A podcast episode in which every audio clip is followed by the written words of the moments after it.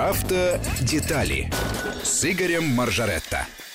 Приветствуем э, всех слушателей радиостанции Вести ФМ. Игорь Моржаретто в поездке. Да, Игорь, мы же не будем скрывать эту информацию, поэтому вы не в студии Вести ФМ. Да, я сейчас нахожусь под Санкт-Петербургом на новом совершенно роскошном комплексе автоспортивном под названием Игора Драйв. Здесь сейчас проходят гонки, начнется скоро. Ну, а я уединился в пресс-центре, чтобы пообщаться с тобой, с слушателями радио Вести ФМ. В общем, Игорь уехал в очередной раз, но обещал вернуться. Сказал, что больше в ближайшее время уезжать не планирует, но он всегда, всегда с нами на связи. Ну что, Игорь, мы перейдем э, сразу к нескольким. У нас несколько тем запланировано, а во второй части нашей программы обязательно по традиции поговорим о поездках и путешествиях. А начнем мы с э, повышения цены дефицита, я бы так назвала эту часть. Да, к сожалению, за последнее время все чаще приходится рассказывать о том, что, к сожалению, цены на автомобили растут. У кого-то быстрее, у кого-то медленнее. По данным агентства «Автосад», э, за август месяц порядка 15 марок подняли цены. Это, считай, половина всех марок, представленных на нашем рынке. И это печально. Еще более печальная новость, что э, в течение года цены будут расти и дальше уже с начала года средняя цена автомобиля выросла примерно на 9%. Э, отечественные марки чуть меньше, примерно 6%, но 9% в среднем по рынку. Увы, тут на то есть объективные причины. Во-первых, э, тот факт, что с января у нас в три раза повысили практически утилизационный сбор, который уплачивают производители с каждого проданного в России автомобиля. И, во-вторых, у нас, к сожалению, продолжается падение курса рубля по отношению к доллару и евро. Увы, мы привыкли уже к курсу 60. От этого надо отвыкнуть, думаю, навсегда, к сожалению. И сейчас курс, насколько я знаю, где-то около 75. Соответственно, вот эти 20 э, там, процентов, которые э, потерял рубль в течение полугода, будут наверстывать производители и продавцы автомобилей но будут это делать не, не, неспешно. Не сразу на 20%, конечно же, а по, поэтапно, потому что вот сейчас в августе э, кто-то повысил на 1%, кто-то на 2%, кто-то на целых 4%, но никто, конечно, на 20%. Потому что э, ну, испугать потенциального покупателя повышением цен легко, но только он переметнется к конкурентам. Поэтому сейчас все постепенно, постепенно, по, по, по капельке, по процентику будут повышать как говорят эксперты, к сожалению, к концу года повышение цен составит 15 те же самые процентов, и к этому надо быть готовым.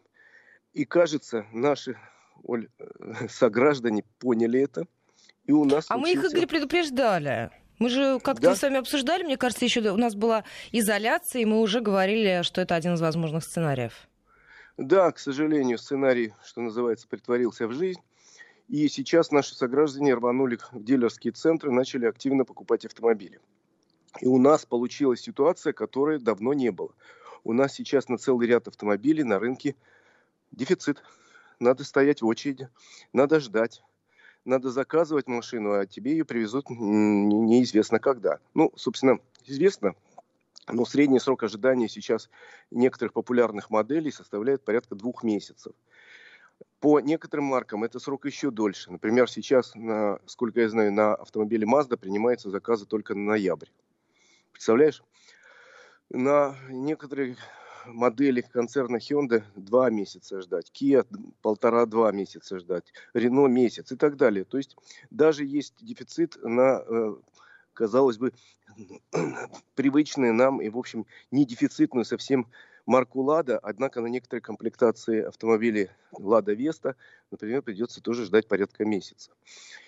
То есть уже не получится, как несколько месяцев или несколько лет назад, просто по дороге с работы домой зайти к дилеру и приехать домой на новом автомобиле. Увы, такого уже практически не получится.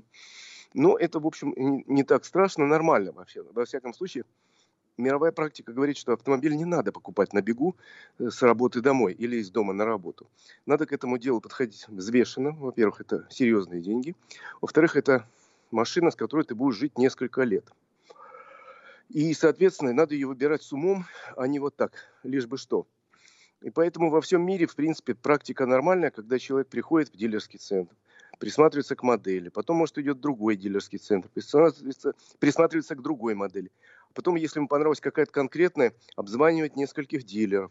И в конце концов склоняется к тому, что ему нужна эта модель у этого дилера, и делает заказ в соответствии с тем, что ему нужно. Не просто вот я хочу такую машину, только красненькую. А на самом деле подходить надо взвешенно, то есть я хочу вот такую машину, хорошо красненькую, но при этом у нее должна быть такая-то комплектация, у нее был такой-то мотор, такая-то коробка такие-то системы безопасности, такие системы комфорта. Сейчас еще очень важное внимание люди выделяют, э, уделяют при выборе автомобиля, чтобы мультимедийная система была современная, и еще и быстро работала, ну и так далее. И такую машину, как правило, дилер не держит, потому что он не знает, что к нему придет Игорь Маржарета или Ольга Подолян покупать машину завтра. Он держит некую среднюю машину, ну, она есть одна, допустим. А для Ольги или для Игоря он машину закажет на заводе, и ее там в течение двух месяцев сделают, привезут, и ты получаешь именно то, о чем ты мечтала последние годы. Или я мечтал. То есть это, в общем, ничего страшного нету, но надо быть готовым к тому, что сейчас э, на целый ряд моделей и марок очень серьезный дефицит. И, соответственно, если вы все-таки решились на покупку, я приветствую двумя руками за, потому что сейчас еще и цены еще, раз говорю, не до конца подняли. И плюс к тому есть очень хороший момент под названием государственной программы льготного автокредитования. Они у нас несколько работающих, по которым можно получить аж 10% скидку. А для жителей Дальнего Востока вообще 25%. Это программа «Первый автомобиль», это программа «Семейный автомобиль» для семьи, где есть ребенок хотя бы один. Это программа предусматривающая льготы для медицинских работников. Ну, в общем, их несколько есть еще.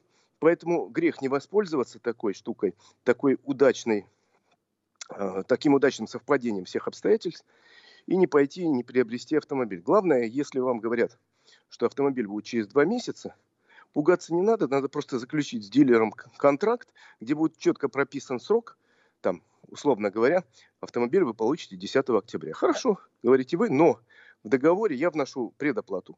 Она, как правило, не превышает 10%.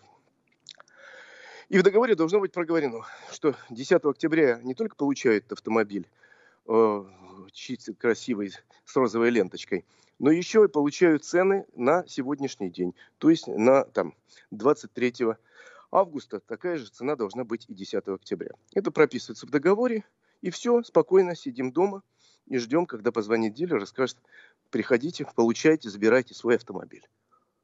Игорь, есть во много вопросов. А что тем временем происходит на рынке поддержанных машин? Ой, на рынке поддержанных машин довольно любопытная ситуация. У нас, как известно, сильно падал рынок новых автомобилей. В апреле-мае падение составило до 70%. И тоже вместе с ним падал рынок и поддержанных автомобилей. Примерно э, на 50% упали продажи на вторичном рынке. Потом, начиная с июня, э, рынок новых автомобилей начал подниматься. Вот по июлю месяца у нас рекордный плюс 7%. Это очень здорово. И рынок э, оживать вторичный начал. Он всегда идет с неким запозданием по отношению к рынку новых автомобилей. Но он тоже начал подниматься, и, увы, вместе с тем начали подниматься и цены. Вот растут они на новом, э, на рынке новых автомобилей, и тут же подтягивают э, э, цены и поддержанные машины. Поэтому, еще раз говорю, он живет, он неплохо себя чувствует, но тут надо понимать, что, во-первых, люди, которые готовы продать автомобиль, Сейчас их количество уменьшилось. У нас вообще удлинился срок владения автомобилем. Была такая цифра, у нас несколько лет назад был такой достаточно хороший срок владения автомобилем, примерно 4,5 года. Э, человек ездил на новом автомобиле, потом его продавал. Увы, из-за того, что мы, к сожалению, за последние годы богаче не стали, а э, карантин еще свою лепту внес, то люди не спешат избавляться от автомобиля на четвертом году эксплуатации. И на пятом не спешат, и на шестом не спешат. И уже у первого владельца автомобиль в среднем по России около 7 лет живет. Соответственно, на рынке поддержанных автомобилей очень большой дефицит машин до 7 лет.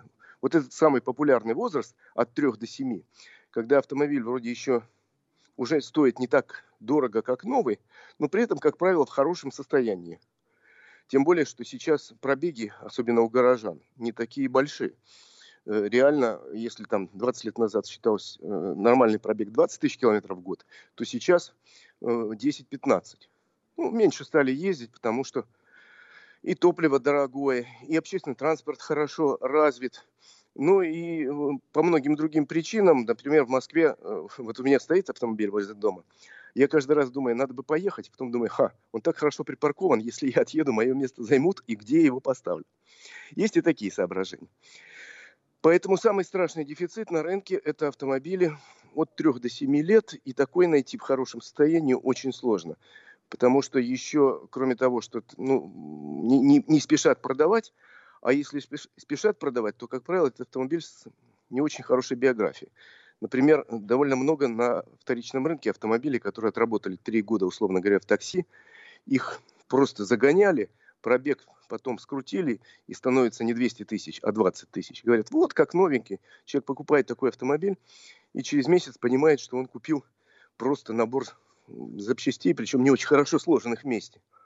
И э, приходится э, вкладываться в какой-то глобальный ремонт, капитальный ремонт, Поэтому я еще раз говорю, самый большой спрос на относительно свежие машины, а поскольку наш рынок вторичный это такая интересная штука, он у нас, к сожалению, достаточно еще криминализирован. Тут очень много машин, практически каждая вторая машина со скрученным пробегом, очень много машин, которые были биты, потом отремонтировали, внешний лоск такой навели предыдущие владельцы и продают как небитый.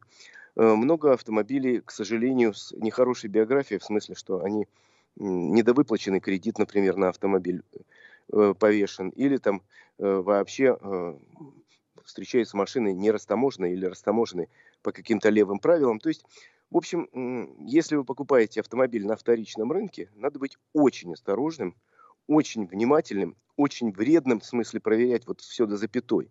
И документы, и э, биографию машины, и, естественно, техническое состояние, просто вот с увеличительным стеклом каждую каждый шов осматривать. Игорь спрашивает, будут ли они расти в цене. И еще большая просьба для наших слушателей, которые пишут нам в WhatsApp и Viber. Мы не принимаем голосовые сообщения. Вы пишете на радио, в э, радиопрограмму. У нас технические возможности просто эти сообщения э, слушать. Поэтому, если можно, все-таки пишите 553320 и плюс 7 900 376 363. Игорь, ждут от вас э, прогнозы по поводу ценообразования и динамики. К сожалению, могу сказать, что автомобили будут дорожать и на вторичном рынке. А, цены ведут себя предсказуемо, то есть если растет цена на первичном рынке, автоматически растет цена и на вторичном рынке, просто с небольшим лагом. Мы говорим о том, что цены на первичном рынке за э, там, 6 месяцев выросли на 9%, э, за 7 месяцев выросли на 9%, Э, можем говорить, что примерно на 5% выросли пока еще цены на вторичном рынке, но они долго ждать не заставят, потихоньку подтянутся и будут расти в течение года, также ну, просто с небольшой задержкой по отношению к ценам на новые машины. Тут не надо быть провидцем, чтобы это предсказать, к сожалению. Поэтому я с этого начинал программу и продолжаю с той же фразы. Если у вас есть нужда в покупке автомобиля, то сейчас, наверное, одно из лучших э, времен, когда это надо делать. Даже если вы планировали в конце года приобрести автомобиль, он к концу года подорожает еще процентов на 5. Поэтому, может быть, задуматься надо о том, чтобы сейчас э, сделать такую приятную покупку. Плюс к этому, еще раз говорю, очень симпатичные программы есть государственные. Сейчас действуют льготного автокредитования. Плюс к тому у многих э, марок, есть э, свои программы, э, которые распространяются на целый ряд моделей. Это и кредитные программы. К сожалению, сейчас практически ни у кого из дилеров скидок нет. Увы, объясняется очень просто. Дефицит автомобилей, какие скидки? Если машин просто физически в салоне нет. Поэтому никто вам не будет предлагать заманчивые минус 5%, вот. Берите, что э, есть, и то с отсрочкой на два месяца. Игорь, еще есть вопрос, насколько в цене вырос рынок премиальных автомобилей класса люкс? Вы знаете, по-разному. Там э, есть марки, которые быстрее дорожали, есть которые медленнее. Но, в принципе, тенденция та же самая, плюс примерно те же самые 10%. Но надо сказать, что э, касается рынка премиальных автомобилей, э, есть выражение «кому война, а кому мать родна». Э, это не российская тенденция, это мировая тенденция. В условиях кризиса продажи премиальных автомобилей не только не падают, но и растут. И у нас, насколько я помню, по 7 месяцам рынок премиальных автомобилей вырос э, процентов чуть ли не на 15. То есть спрос на дорогие машины стоимостью там от 5 миллионов и выше, он мало того, что стабилен, он еще показывает приличный рост. Э, то есть э, люди вкладываются сейчас в покупку автомобиля, понимая, что дальше он будет еще дороже, будет уже не 5 миллионов, а 6, или не, не 6 миллионов, а 7. И поэтому сейчас, в общем, спрос на такие машины есть. И очередь на премиальные автомобили на целый ряд марок составляет э, от двух месяцев. Я даже знаю марки, которых приходится ждать год.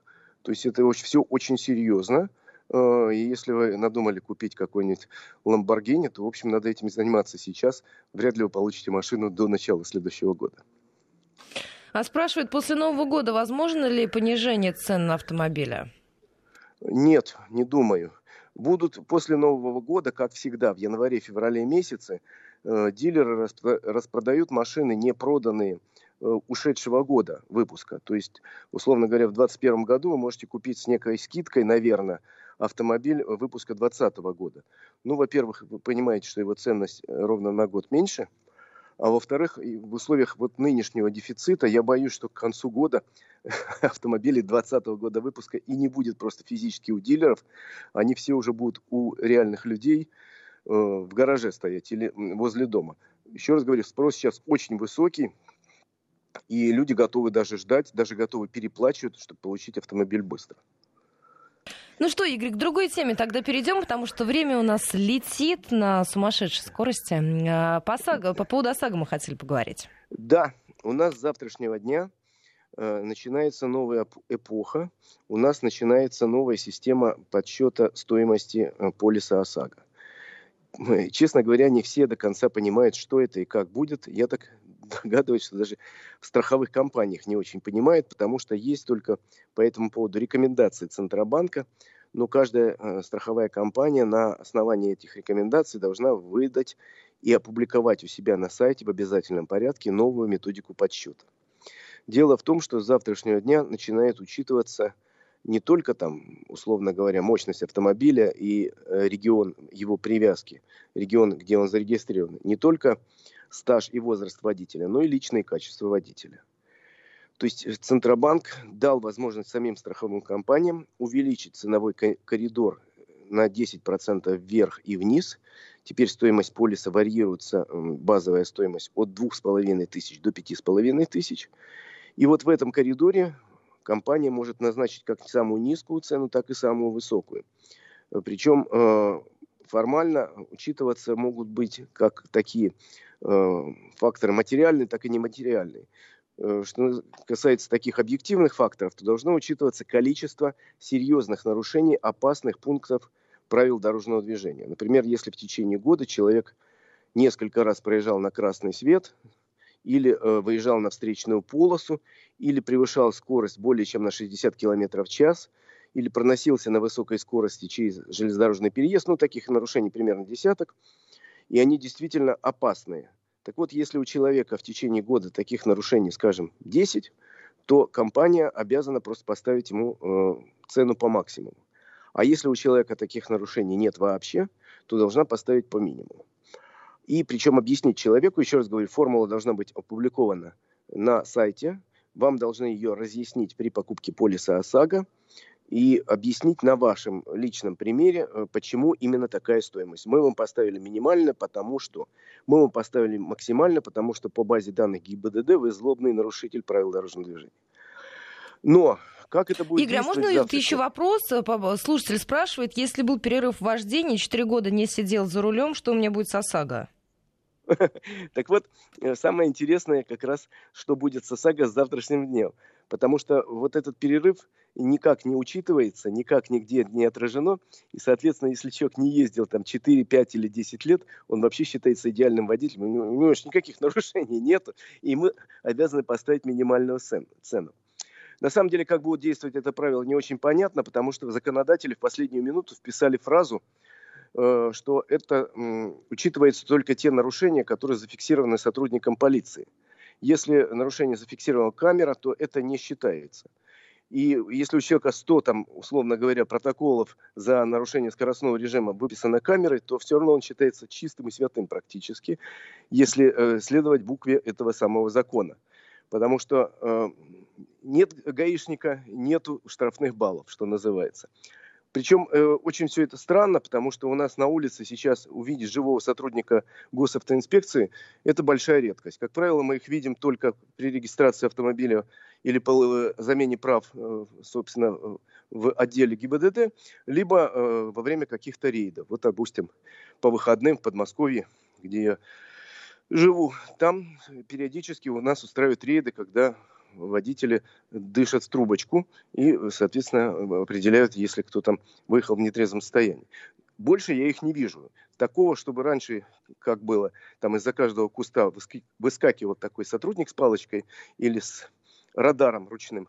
Такого уже давным-давно нет. Поэтому я боюсь, что вот эта замечательная идея э, все-таки привязать полис ОСАГО к, к человеку, а не к железной машине, к его качествам, к его законопослушности или наоборот, идея замечательная, но, похоже, она работать не будет, потому что, еще раз говорю, сотрудников на улице совсем мало, и я, Оля, честно могу сказать, ни у меня лично, ни у кого из моих друзей вот за последние годы совершенно точно не было каких-то протоколов, которые выписал э, живой сотрудник э, ГАИ. Да, камеры присылали. Только в э, кино остались такие кадры. Да, получал я штрафы за фиксированная камера. ну, в этом году один штраф оплатил за небольшое превышение скорости, 250 рублей. Был грех. А вот чтобы живого сотрудника увидеть, такого уже давно не, не, не видел. И поэтому я не очень понимаю, как будет действовать вот это замечательное правило привязки стоимости полиса к личности водителя. Потому что узнать реально, какой он в жизни, э, в ГИБДД такая информация есть, но они будут передавать, я так понимаю, в страховую компанию только данные, если они Э, о штрафах э, выписаны живым сотрудникам полиции. Игорь, у нас меньше минутки остается до новостей. Спрашивают, а китайские автомобили не подешевеют? Нет, китайские автомобили тоже не подешевеют. Давно уже надо отвыкнуть от того, что китайское значит дешевое и плохое.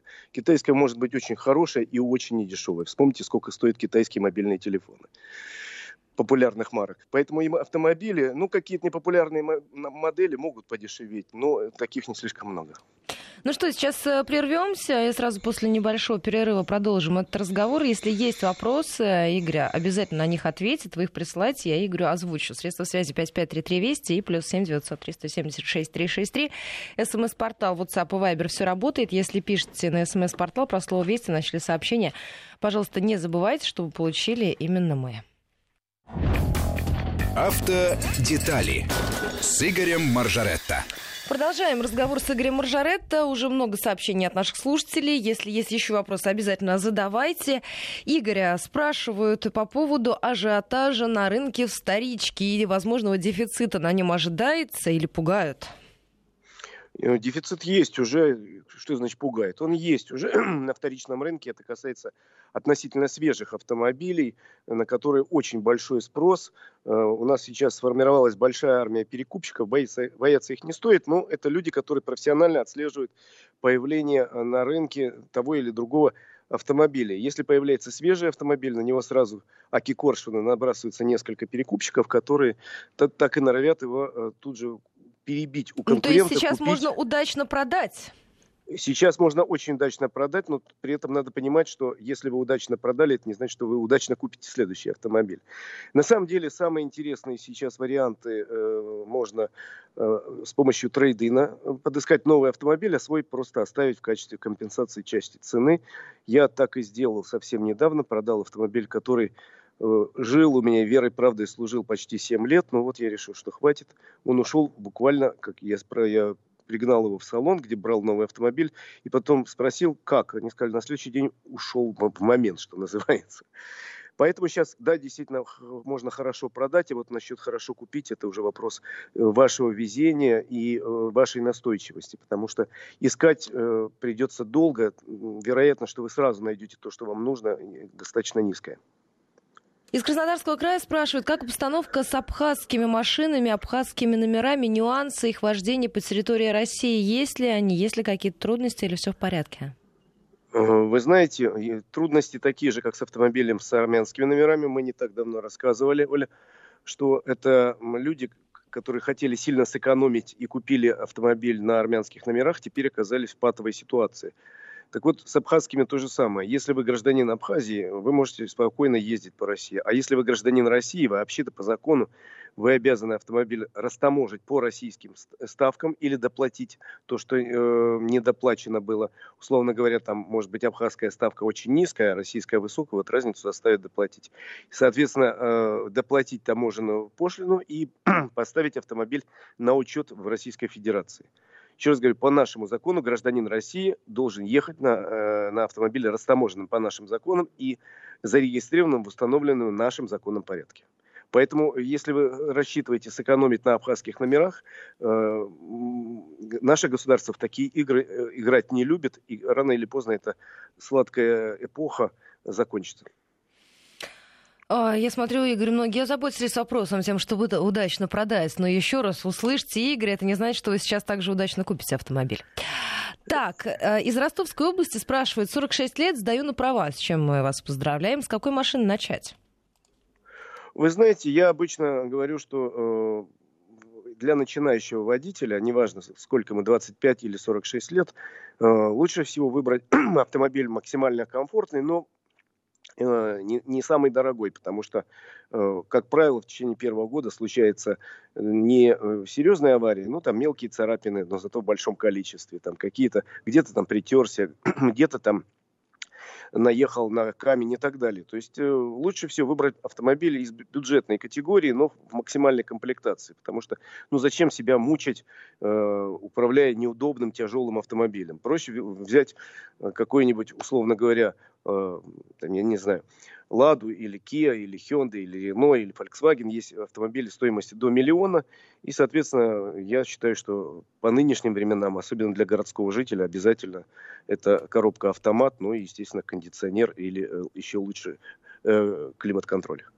Игорь, есть вопрос, а с чем связан рост продаж как поддержанных, так и новых автомобилей? Это дефицит новых авто в магазине, желание граждан куда-то вложить имеющиеся деньги, совершить какую-то крупную покупку? Или Вы знаете, это все эффект постпандемии? Это, скорее всего, и первое, и второе, и третье. Дело в том, что, во-первых, в апреле, мае и июне большинство дилерских центров были закрыты по стране, и люди просто не могли совершить покупку, хотя кто-то, наверное, собирался. Во-первых, это отложенный спрос. Во-вторых, э, знаете, у меня есть личное такое ощущение, что многие люди откладывали, например, деньги на какой-нибудь хороший, красивый отпуск. А в этом году за границы все закрыты, и э, многие решили вообще в отпуск не ходить, и поэтому тоже какие-то деньги освободились. Ну, плюс к тому, боятся роста цен, давайте лучше деньги вложу в новый автомобиль, потому что он дальше будет дороже. Вообще автомобиль – это не средство вложения денег, это средство передвижения, конечно же. И если вам автомобиль не нужен, то не надо его и покупать. Он будет просто поедать деньги. И даже вы выехали из салона, уже, уже стал он дешевле. И уже потеряли эти деньги. Да, если он вам не нужен, конечно, вкладывать э, деньги в покупку автомобиля – это глупость. А если он вам реально нужен, ну, даже имеет смысл сейчас взять какой-то хороший кредит. Благо их предлагают все. 553320 плюс 7 903 176 363 средства связи. Если по этим темам еще будут вопросы, то обязательно Игорю да, в рамках сегодняшней программы да, озвучу, все задам. Ну что, куда отправляемся сегодня, Игорь? Давайте о хорошем, Мы наконец-то, уже поездках. На юг Московской области по маршруту, по которому я уже ездил не один раз. И с удовольствием всем советую в качестве поездки выходного дня, в следующие, допустим, выходные, выбрать этот мой маршрут. Он очень ненапряжный, можно проехать его легко за день, посетив два замечательных места. Я настоятельно рекомендую. Это горки Ленинские, несмотря вот на такое странное название. Это замечательной красоты усадьба с очень богатой историей и связанная не только с дедушкой Лениным, и не столько с дедушкой Лениным, потому что у усадьбы гораздо более богатая история, чем может показаться, исходя из школьного курса. Э, это буквально 10 километров по Моск... от Московской кольцевой дороги.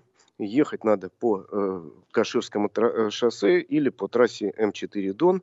Есть заезды со всех сторон. 10 километров, то есть вы проедете от Московской кольцевой, там 10 минут, и вы уже на месте.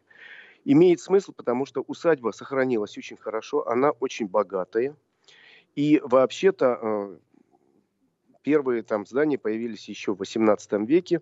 В начале 19 века владела этой усадьбой помещица Дурасова. Но расцвет этой усадьбы связывают с другим именем. Значит, был такой Помнишь, Оль, замечательный миллионер российский Сава Морозов? Конечно. Так, и меценат. Так вот, его вдова, да, его вдова купила эту усадьбу в начале 20 века, Зинаида. А, между прочим, она после смерти мужа вышла замуж за московского градоначальника Рейнбота.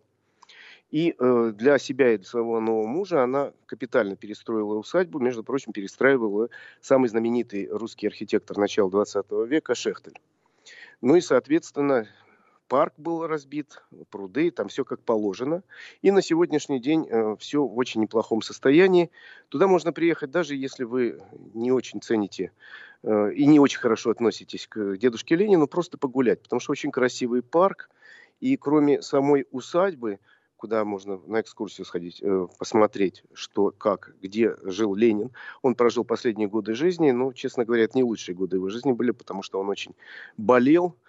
А один из экспонатов, который меня так э, задел, это коляска, на которой, собственно, он только и передвигался. Инвалидная коляска, которую ему привезли специально из Англии.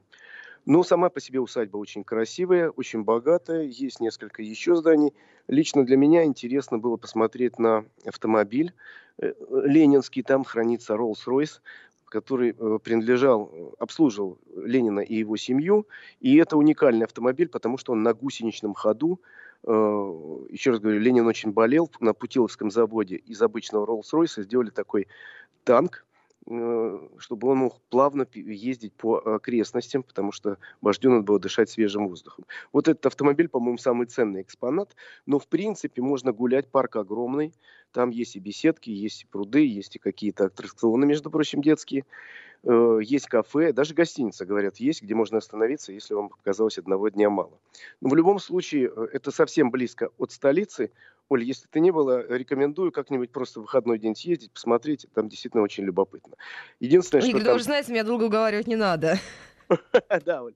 Единственное, там на входе стоит страшное какое-то строение под названием Пантеон. Оно используется для административных целей. Но такое страшненькое, э, такое, я не знаю, что, о чем думал архитектор, когда его строил. Ну, вот такое, знаешь, а вроде древнегреческий храм, но при этом по современным технологиям и выглядит страшненько. А людей ну, там так... много спрашивают нас из Московской области? Я был во вторник людей было довольно много, несмотря на то, что это был рабочий день. Гуляли семьи с детьми, с колясками мамаши в большом количестве. Дети гоняли какие-то на самокатах. В общем, все очень было чинно, и людей довольно было много. Я боюсь, что выходные дни там будет совсем много, поэтому выбирайте э, время пораньше, чтобы приехать, и там никого не было. Музей открывается в 10 утра, и вход в парк. Ну вот ну что, друзья, зафиксировали. Это первая точка. А вторая точка, куда мы поехали – это любимый мною город Серпухов. Была ли ты когда-нибудь в Серпухове? Была. Вот, Не буду отпираться, очень, Игорь. Я очень люблю этот город. Город с большой историей, ему 700 лет уже. Э, и он долгое время был пограничной крепостью на границе э, Великого княжества Московского, потому что набеги всякие половцы э, осуществляли на Москву, и на пути всегда у них вставал щитом город Серпухов, как последняя крепость серьезная на пути к Москве. Кстати, последний набег э, вот этих южных народов случился в 1698 году и 1598 году, 1598, и от, отражал его во главе войска Борис Годунов. После этого уже южные люди не решались бегать на Москву. Ну вот эта крепость, от которой остались, собственно, только валы, и несколько достаточно интересных зданий. Из самых интересных могу посоветовать в обязательном порядке для посещения Высоцкий монастырь. Он действительно находится на самом высоком месте города. И заложен он в честь победы русских на Куликовом поле. Ведь дружина э, князя местного э, Серпуховского участвовала в э, битве на Куликовом поле. Более того, она составляла основную часть того самого засадного полка, который и решил исход битвы, внезапно ударив татар э, с тылу. Ну, и, собственно, они и побежали после этого. Так что это монастырь с очень серьезной историей, еще 1380 год заложен – и, кстати, очень интересная там есть икона с легендой. Я могу долго про нее рассказывать, потому что легенда очень интересна, ее обретение. Там есть очень популярная во всей России икона под названием «Неупиваемая чаша». Она необычная, а еще говорят, что если перед ней постоять помолиться, то близкие перестанут пить. Собственно, поэтому там к этой иконе обычно стоит очередь женщин, у которых, видимо, мужья или какие-то иные родственники с проблемами столкнулись. Вот женщины стоят к этой иконе. А еще вот в обязательном порядке, если, Оль, ты еще не была, там есть художественный музей. Совершенно фантастический, совершенно связанный с именем фантастической женщины, которую звали Анна Мараева. Ее в XIX веке выдали замуж за уже немолодого купца Мараева. Ей было 18, ему было что-то в районе 40. Жили они счастливо, но недолго. Она родила, по-моему, 8 детей или что-то такое, количество большое. Э, а потом он умер. Умер скоропостижно. Вот. Э, а она осталась владелицей огромного состояния. Он богат был, он был промышленник и купец. И неграмотная женщина с восьмью детьми, понимаешь, встает во главе этого дела. В результате она не только развила его дело, э, но и приумножила богатство. Более того, ее что-то пробило, и она начала собирать коллекцию русского искусства конца 19-го, начала 20 века. Серпуховской музей в этом смысле после Третьяковской галереи, по-моему, уникальный, номер два. Уникальный, да, безусловно. В России номер два по количеству шедевров русских художников, там, начиная от, я не знаю, Шишкина и Айвазовского, и заканчивая там Лентуловым, там, Гончаровой и так далее. То есть э, богатейшая, потрясающая коллекция русской живописи конца 19-го начала века э, у нас хранится в, Серпухов, э, в Серпуховском художественном музее. Стоит посмотреть, тем более, что между прочим, здание, она же, Мараева, заказала знаменитому архитектору Клейну. Он построил это здание, оно само по себе памятник архитектуры.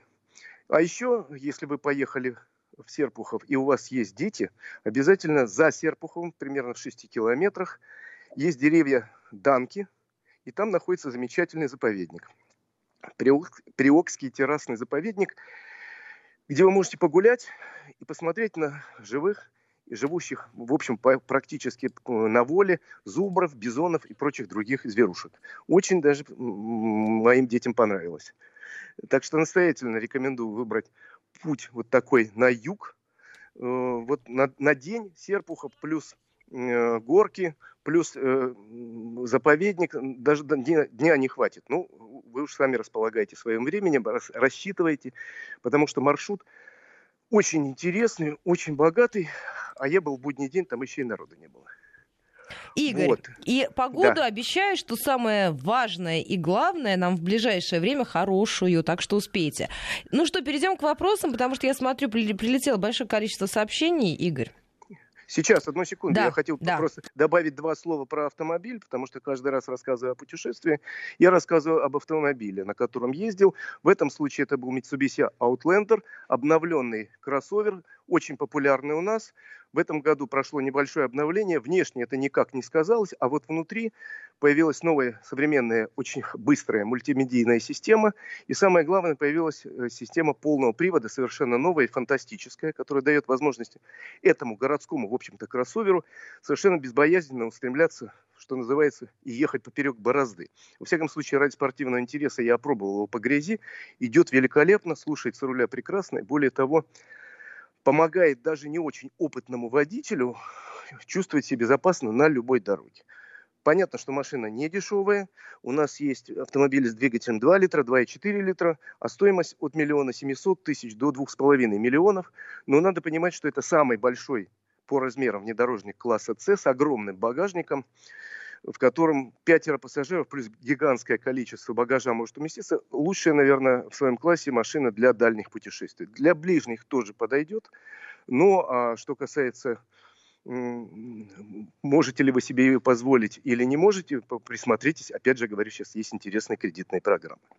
А теперь переходим к вопросам. Ну что, Игорь, да, вопросы. Времени у нас остается не так много, почти пять минут. Итак, спрашивают, Игорь, а, так, открываю ленту. А расскажите из Новосибирска, ваш тезка Игорь спрашивает, расскажите, пожалуйста, о так называемых бюджетных электромобилях, которые вот-вот появятся на российском рынке. Знаете, это очень хороший вопрос, потому что нам очень обещают много лет а, появления неких российских бюджетных электромобилей. В частности, вот есть компания из Тольятти, никакого отношения к АвтоВАЗу не имеющая, под названием «Зета», которая нам э, уже года два обещает выдать э, электромобиль Zeta по некой бюджетной цене. И они э, сначала называли цену 350 тысяч, потом 400 тысяч. Сейчас они сказали 550 уже тысяч, но пока ни одного этого электромобиля никто не видел вживую. И это относится и к автомобильным журналистам. Мы обычно все новинки чуть-чуть раньше видим, чем обычные пользователи, чтобы рассказать о них. Но я этого автомобиля не видел, его никто не видел, уверяю, из моих коллег. Поэтому, если вы хотите купить электромобиль, присмотритесь к предложению на вторичном рынке. Сейчас очень много предложений. Э, в первую очередь это касается автомобиля Nissan Leaf с правым рулем. Их очень много сейчас на рынке, и цены вполне себе божеские, если вам нужен электромобиль. Но вообще, по большому счету, в нашей стране электромобиль пока э, просто дорогая игрушка. Ну вот спрашивают, а не рано ли сейчас задумываться о покупке электромобиля? Ну вот мне как раз кажется, что если у вас уже есть три автомобиля, вам хочется четвертый какой-то оригинальный, можете присмотри, присмотреться к электромобилю. Официально у нас в стране новых электромобилей практически не продают.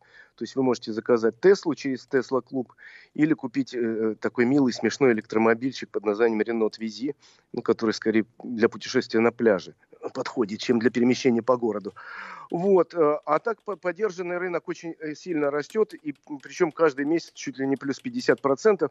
Связано это с тем, что первое поколение автомобилей Nissan Leaf, это самый массовый электромобиль в мире.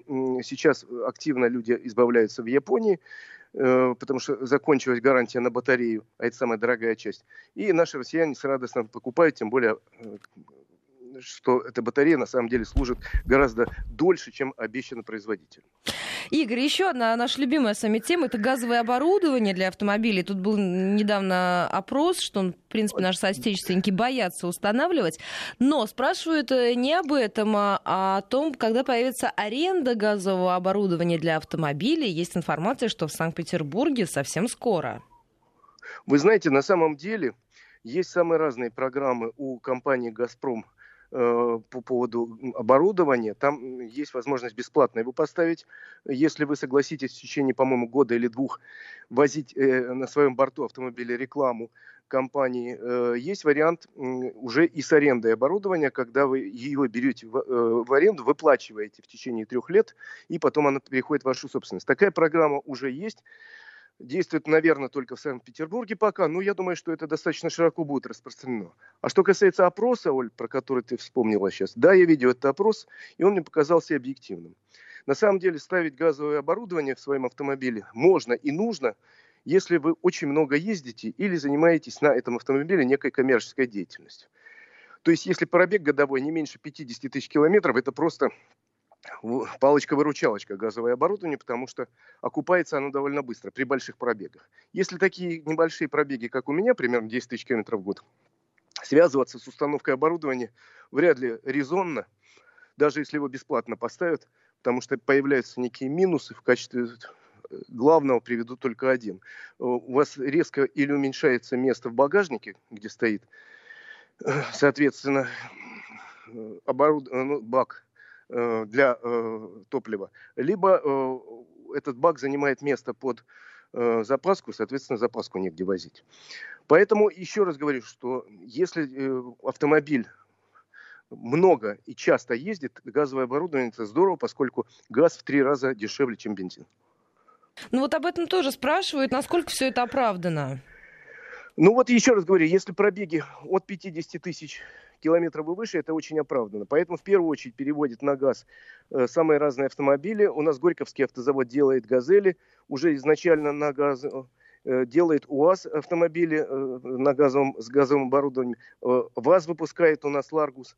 Э, с газовым, газбаллонным оборудованием. Ну и, соответственно, сейчас, насколько я знаю, завод в Петербурге, который выпускает автомобили Hyundai Solaris, по просьбам таксистов многочисленных начинает выпуск Solaris тоже с газовым оборудованием, потому что для такси этот автомобиль очень выгоден. Игорь, спасибо огромное. До встречи уже непосредственно в студии радиостанции Вести ФМ. Игорь Маржаретта, как всегда, отвечает на мои, на ваши вопросы. Всем хорошей дороги, друзья. Автодетали